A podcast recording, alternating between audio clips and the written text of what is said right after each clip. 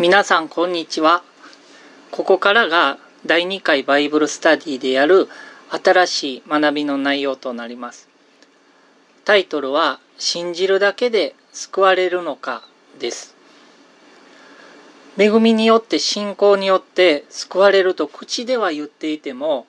救われるためには当然のように罪から離れなければならない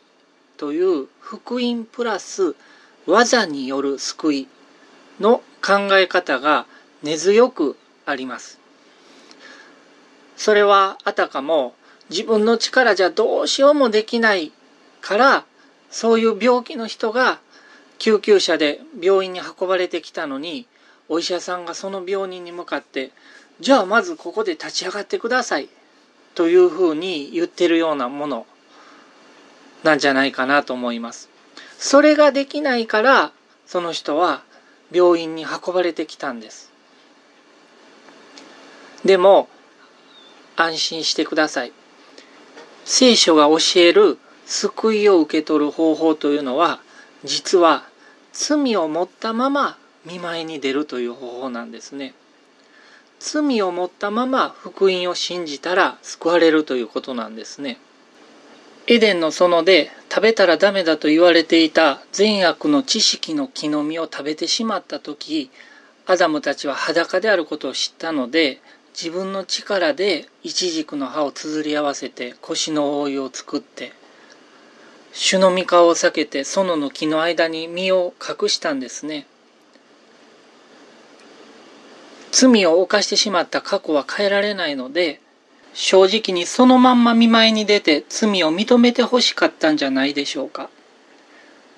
自分の力で罪を何とかしようとするんじゃなくて罪を持ったまま見舞いに出て正直に罪を認めるということを神様はしてほしかったんじゃないでしょうか。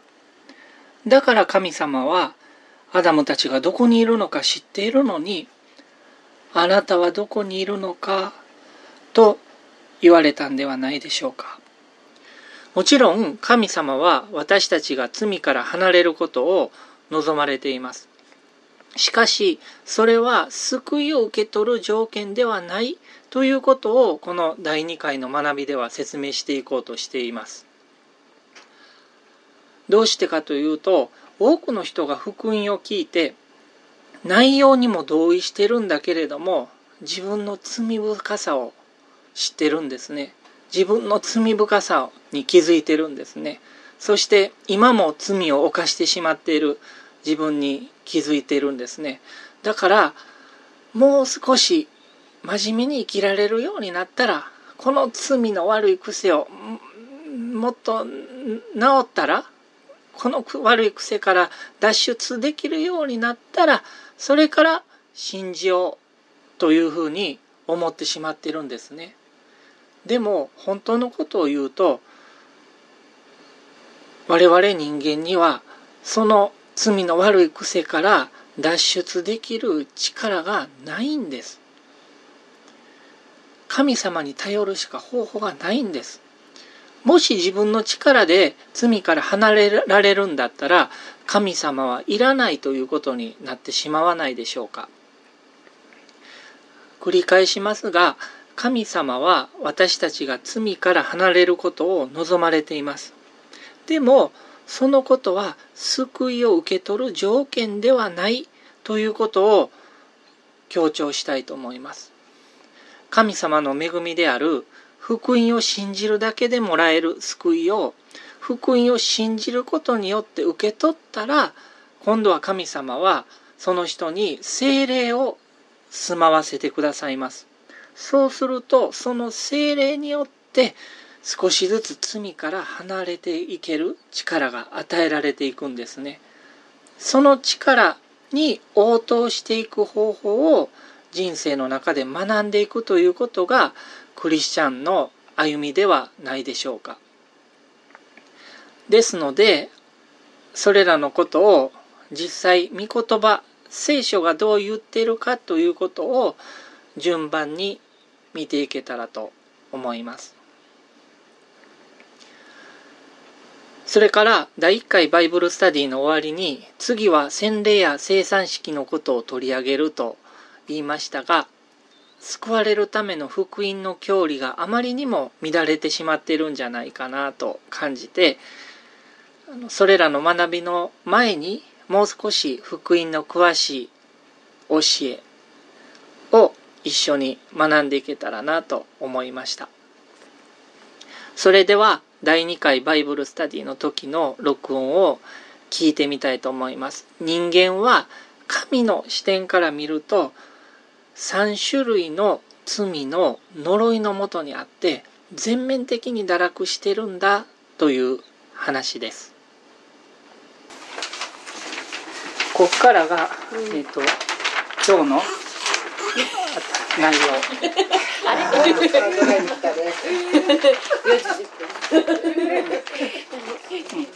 でこれこれで罪っていうのをね、うん、一言で言うと、あの不信仰の罪なんだけれどもね、うんうん、あのちょっともうちょっと聖書に書いてあることを詳しく分析す。るとね、うん、あのノンクリスチャンにしの人にとっての罪の概念っていうのは、この3つの概念が載ってるねんね聖書には。で一つはアダムから転化された罪でね、これをこれをだけ解説したらまたこれだけで30分ぐらいかかるから 今日はあこういう3つがあるんだなってね、アダムから転化された罪っていうのがあるわけやね。だからこれはあのどういうことかっていうとね、アダムがまあその神様が食べたらあかんって言ってる善悪の知識の木の実をね、食べたら必ず死ぬって言われてるのに、食べたせいでね、僕たちもそのこの地球上に罪が入ってきてね、僕たちも罪人としてね、生まれてくるっていうのわけやねんね。まあでもそのそれが何でかっていうのがすごく分かりにくい話やねんけどね、うん、でもこのその要するにアダムはね人類の代表としてアダムは個人的に食べたんじゃないって話やね聖書によるとね。人類の代表としてその善悪食べたらあかんって掟を破る。つまり善悪の知識の木を の実を食べたからら僕たちも自動的にそうなってもうたわけやねんね。アダムが人類の代表としてやったから人類がそういう状態に置かれてしまったわけでもうそういうふうにこの世を神様が作ってるわけやからね。だから今度あのイエス・キリストが今度人となって人類の代表としてその逆のことをするからそれそのしてくれはったことを信じたら救われるっていうのがバッドニュースに対するグッドニュースなわけやねんね。だからアダムもそうやしイエス・キリストも人類の代表として全人類のためにそれをやっちゃったってことやねんね。それがアダムから転化された罪やからね。もう直接その罪をねかぶせられてたわけやねんね。僕たちはね。で今日のタイトルはその福音の復讐と信じるだけで救われるかっていうことやけどね、よくその福音を信じるだけじゃなくてね、あの救われるためには、あの自分の罪から離れる決心をね、しやんなあかんねやとかね。もう神様の喜ばないねそういうもろもろのことから離れる決心をしやんなあかんってね、思ってしまう人がね、いるわけやねんね。でもその人はこの聖書が言ってる罪のことが分かってないわけね、ね。ある程度自分の力でねこの3番の個々の罪のことはね離れられるかもしれないけどねはっきり言って過去に犯してしまった個々の罪はもうどうしようもないわけでまさか一回も罪を犯してないはずはないやんかね。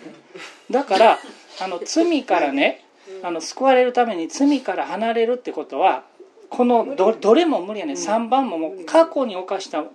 罪もに対しての裁きもあるし第一アダムから変化された罪からどうやって離れるんですかってね。ほんで罪の性質っていうのはこの肉体を持ってる以上まだあるわけね。だからクリスチャンも罪を犯すわけやね。でも、うん、あの犯してしまったら神様に告白して許してもらえばいいっていうね、うん、信者が犯す罪罪もあるわけやねんけど。ね何しかこの聖書はこの3つの罪の概念をね言ってるからねあのその救われるためにね自分が人間的に罪から離れるっていうことはねできないわけやねんね。だからそんなことをあの救いのね救いを受け入れる祈りに入れるっていうのは技による救いであってね。それが入ってる時点でそれは救われないわけやねんね。福音じゃなくなるからね。福音っていうのはもう信じるだけでいいわけやねんね。ででなんでほんまに春樹さんがそう言ってるだけとかね。春樹さんが勉強した本とかね、聞いたメッセージの先生がそう言ってはるだけなんちゃうってね。思うかもしれないけどもそうじゃなくてもう聖書にそうそう書いてあるっていうのが論理的に分かるっていうのが今日のこの後半やねんね。